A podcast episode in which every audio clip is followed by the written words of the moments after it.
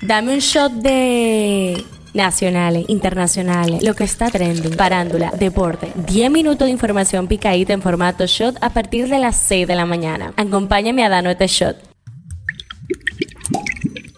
Buen día, feliz jueves 13 de julio. Soy Gabriela de la Hoy y esto es el Shot Diario. Arrancamos de una con el tema que está caliente aquí. El Ministerio de Salud Pública, a través del Viceministerio de Salud Colectiva y su Dirección General de Epidemiología y la Dirección de Gestión de Riesgos, notificó este miércoles 11 casos de diarrea aguda sospechosos de cólera en una comunidad de Barahona. El tema que está caliente allá. La cumbre de la OTAN de Lituania, una cita compleja en un país fronterizo con Rusia y Bielorrusia, se cerró con calificativos de éxito entre los aliados y también del presidente ucraniano Volodymyr Zelensky, pese a que no logró un calendario para el ingreso en la alianza. Eso es lo que está trending. El vocero del Partido de la Liberación Dominicana en el Senado, Iván Lorenzo, negó cualquier tipo de vínculo con el presidente de la Cámara de Cuentas y acusó a otros legisladores y funcionarios de reunirse a escondidas con los miembros del órgano auditor. El abogado y periodista Pedro Jiménez denunció haber recibido amenazas de Miguel Arturo López, quien figura en un expediente de narcotráfico al igual que su esposa, la diputada por el PRM, Rosamalia Pilarte. El histórico presentador de la cadena de noticias británica BBC, Hugh Edwards, fue señalado por su esposa este miércoles como el personaje involucrado en la polémica por el pago de imágenes explícitas, luego de que momentos antes el mando de delincuencia especializada de la policía concluyera su evaluación sobre el caso y determinara que no hay información suficiente que sustente un delito. Hogar Crea Dominicano ha recibido al menos cuatro personas por adicciones al fentanilo en República Dominicana. La Cámara de Diputados aprobó este miércoles en primera lectura el proyecto de ley para la administración de bienes incautados, decomisados y en extinción de dominio, con la promesa de realizar cambios para una segunda discusión.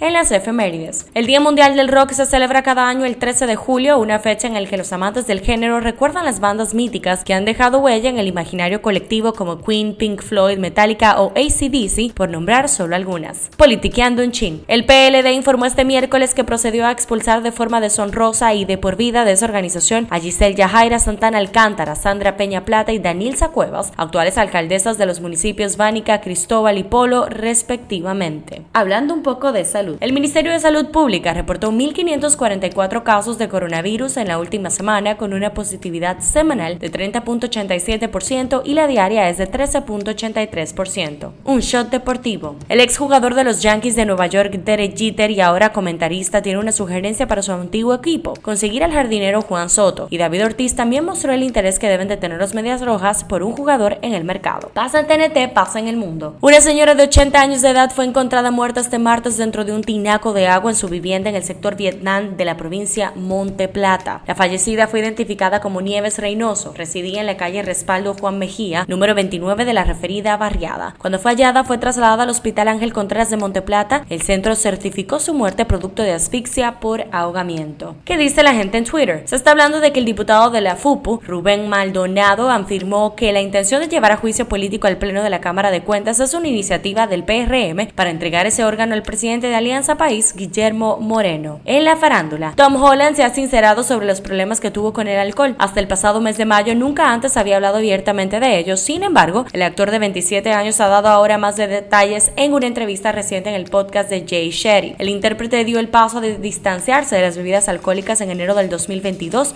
cuando decidió dejar de beber durante un mes tras abusar de ello en Navidad. Cifra del día 6. La Oficina para el Reordenamiento del Transporte informó que ya están en el país los primeros 6 de 72 vagones para la ampliación de los trenes de la línea 1 del metro de Santo Domingo. Este shot llega a ustedes gracias a Arina Mazorca. Esto ha sido todo por el día de hoy. Recuerden seguirnos en nuestras redes arroba Media para más actualizaciones durante el día. Nos vemos cuando nos escuchemos.